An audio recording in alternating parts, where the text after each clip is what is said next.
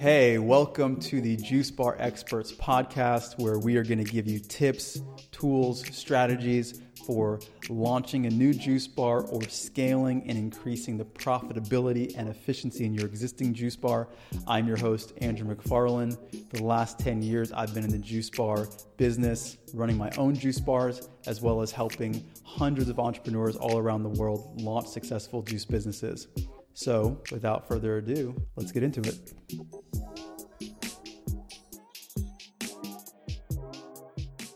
Welcome to today's episode where I'm going to talk to you guys about POS systems. If you don't know what POS systems stands for, it's point of sale systems.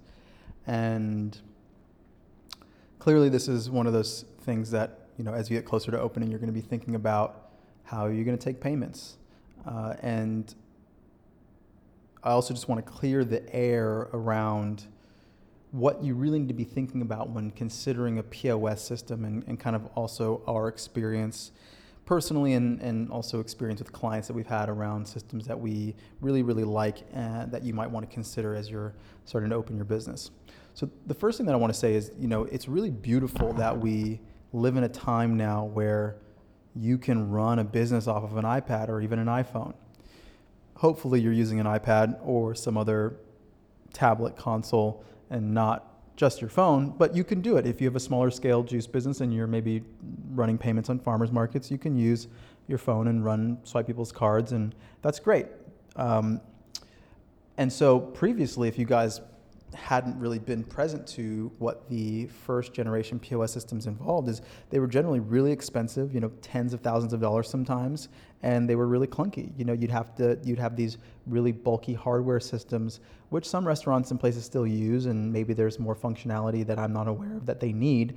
But we've gotten to the point now where a lot of these newer software platforms that run on either iPad or other tablet hardware um, are as pretty much as uh, advanced as you need them to be, and also they work in the cloud, which is also great. If you don't know what that term means, it basically means that you can view all of the data that is almost in real time that is happening on the POS system on a you know website interface platform, and so that's really great. It's allowing for so much flexibility. We're saving a lot of money, and also we're just seeing the innovation that's taking place in these uh, with these software companies just accelerate to fit the needs of a juice bar owner. So, you know, what are some of the plat- the POS systems you may be considering? You may be looking at things like Square, uh, Revel, um, ShopKeep, um, Clover, uh, SalesVu. Um, these are a few of the ones that you might be considering that we're familiar with that you know our clients have, have used. Uh, there may be other ones out there, and and you know ultimately I want to say something just to kind of give you guys the thought process and perspective on how you want to approach it. A lot of these pieces of software, some of them yes are more user friendly and just are cleaner interfaces um, in terms of the experience of, of utilizing the software. But ultimately, the thing you really got to think about is, you know, what's your merchant service charge going to be? Because some of these companies either have relationships with merchants, and if you also let me define it, if, you, if this is, term is not familiar to you, it's uh, the merchant is the is the company that's actually processing the payments, and they charge you a fee, and this could be anywhere from three percent um, or less. You definitely don't want to be paying more than three percent um, or less for every transaction that takes place. And there's some that have more nuances. They might have, you know, minimum amounts, or they might have a, a swipe fee and then a percentage. And you know, depending on, there's just a lot of variation on how they might organize their their payment terms for um, for your company. And so you really got to look at that, and you got to consider, okay, how much is that going to cost us in the long term if we're processing, you know, just on average, you know, a juice bar business will probably have somewhere between 70%, 60 or 70% of total sales will be through credit cards um, or debit cards. And so most of it's not cash, most of it is through this. And if you're going to pay 3%, you know, even saving yourself one percentage point could mean a lot at the end of the year. So you got to think about that.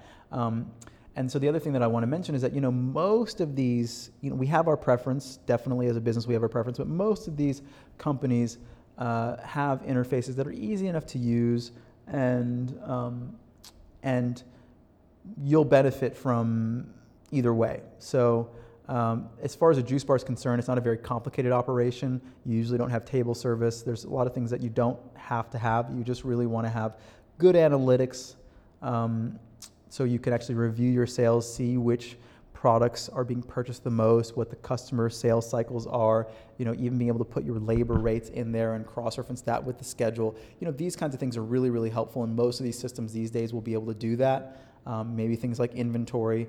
Uh, even then, you know, not from my experience such a necessary function because you're still going to have to do your inventory manually. But the point is, is you really want to see what the merchant is charging you. As I said before, some of these are going to have connections where they go, they force you, or through the contract, you have to work with a specific merchant if you're going to use that POS software. And some of them might be their own merchants, like Square. They run their own merchant service. They don't outsource it to another company. And so, you know, my favorite, just to kind of keep it quick and simple, I really like uh. We use that for our business for a long time. And also, um, Square. I like the interface with Square. It's really clean, it's really straightforward. They have a lot of good analytics and data, and I think that customers also like the way that it looks and feels as well. So those are my two favorite. But like I said before, if you're considering other ones and you can get better deals, because you know, depending on when you're listening to this podcast, the merchant service fees could fluctuate. It's not a stagnant thing. Companies change their financial policies all the time, so you got to reference that as being a really important element in considering the cost benefit of what you're going to be paying for this kind of software. So uh, definitely make sure you get a software that is segregated from the hardware, um, or at least that would be my recommendation. You know, something like Clover, they force you to use their own hardware, um, which is probably my biggest issue with that POS company. But you know, the, the the hardware looks good, and so some people like the the look of it, and they like the fact that it's going to come with you know the receipt printer and everything else that you need and maybe they'll even send somebody to help you set it up and so there's benefits there too. So consider all of them but like i said before my recommendations are square and salesvu um, it's salesvu.com and i think it's also square.com if you need uh, and then and then yeah there's you know the other ones you can look into shopkeep um, revel uh, i think there's probably a few more that we're missing but uh, yeah, that's the general conversation I wanted to have with you guys right now. It's a really quick episode about this specific things. I know it's a big topic of conversation. And as always, if you guys haven't reviewed the podcast yet and you want to leave us a, a review, that would be much appreciated. And if you, um, you know, have any requests on episodes that you would like us to speak about, let us know. This is Andrew with the Juice Bar Experts podcast, and we'll see you guys at the next episode.